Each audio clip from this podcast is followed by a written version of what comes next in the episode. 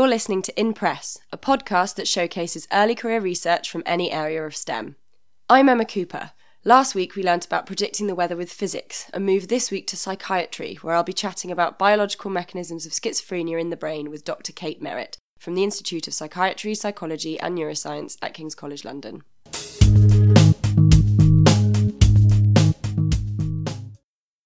Very much for speaking to us today, Kate. No problem, Emma. So, your PhD thesis was about glutamate in schizophrenia brain. Mhm, mhm. So, for those of us who don't know what that is, can you tell us a little bit about glutamate?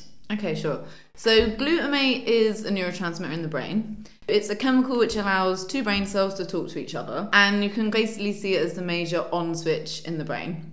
And we were interested in looking at the levels of glutamate in schizophrenia because we hypothesized if the levels were altered in patients with schizophrenia, maybe this would affect brain function, and maybe it's this that are causing some of the symptoms that we see. So, what led to this glutamate hypothesis of schizophrenia?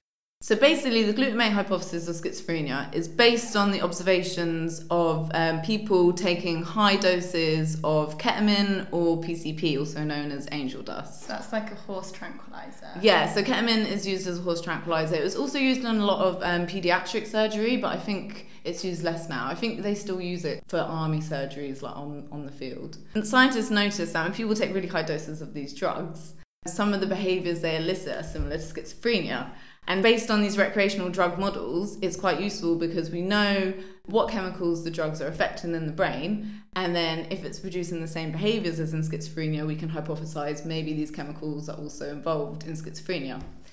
Ketamine and PCP, they both act by blocking glutamate. And this is why we think glutamate might be implicated in schizophrenia.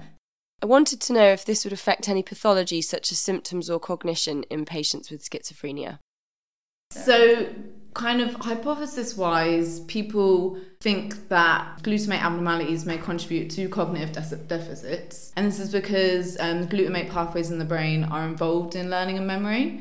Uh, glutamate binds to a receptor called the NMDA receptor, and that's involved in um, long term potentiation, which we think underlies um, the development of memories. It may be involved in positive and negative symptoms. Um, there's less theory around this, but because glutamate is the major excitatory neurotransmitter in the brain, um, it is likely that's probably involved in quite like global functions.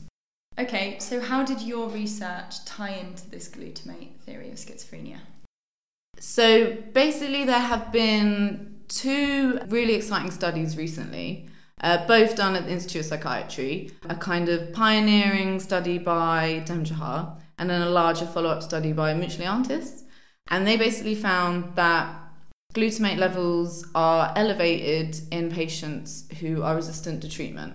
So we do currently have treatments for schizophrenia, but they don't work in a third of patients. And so it may be that in these third of patients, they don't have a dopamine abnormality, instead, they have a glutamate abnormality.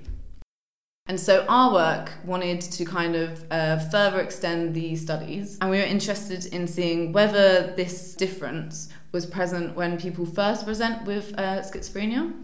So if we found that when people first present with schizophrenia, if those who go on to respond to treatment have lower glutamate levels and those who uh, do not respond have higher glutamate levels, we could use it to predict treatment response. This would be amazing because if you could predict whether someone will be a responder or not, this means that they could be fast tracked to receive clozapine. Clozapine is effective in uh, treatment resistant schizophrenia. However, normally to receive clozapine, you have to wait a number of years and you have to trial a number of antipsychotics first. So, it kind of fast track patients to receive this. That's because it's got a lot of unpleasant side effects, isn't it? So they have to try other treatments first. But you're saying some people you know wouldn't respond to the first line treatments and should be going straight for clozapine. Yeah, yeah. So, what did you find? Can you give us like a sneak peek before it's published? Okay, so yeah, the results haven't been published yet. We do have some interesting results, and it does seem that glutamate levels do correlate with symptom severity, but we can't um, implicate causation from our study. And I'll write a little bit about our results on the blog. So, f- more future studies really need to look to determine whether glutamate is causal in producing symptoms. We really need to do some new studies looking at if we give drugs that reduce glutamate in patients with schizophrenia, does this alleviate symptoms? But this is a really exciting avenue for new research because if we could develop better, more effective treatments, especially an alternative to clozapine, which doesn't have the kind of unwanted side effects, that would be amazing. Cool, so there's a lot more to come from this avenue of research. Awesome. So, what are your next steps post PhD? What are you up to? So um, I'm on I'm doing my first postdoc now, and I am actually extending a little. It is related to my thesis. So as I just mentioned, we really need to be looking at treatments that may be targeting the glutamate system. So I'm now working on a trial, and what we're doing is we are trialing nitric oxide donors to see if it helps uh, people who've just developed uh, psychosis basically nitric oxide donors you find them in laughing gas you find them in angina drugs you also find them in poppers. Okay. and so they have peripheral effects that people may know about. Um, they you know expand your blood vessels but also they do have effects in the brain. So nitric oxide is a second messenger in the brain. It's there's not a lot known about it so this is very pioneering stuff but there's been one previous study in brazil and they were using um, a drug which is a nitric oxide donor, and they found fantastic results. One IV administration of this drug reduced uh, symptoms at one month's follow up in patients. Oh my god! Yeah. In a month. Yeah, yeah. Wow. So it was it reduced symptoms and it was maintained for a whole month that they did the follow up. So it's exciting stuff. How did you get into this field of research?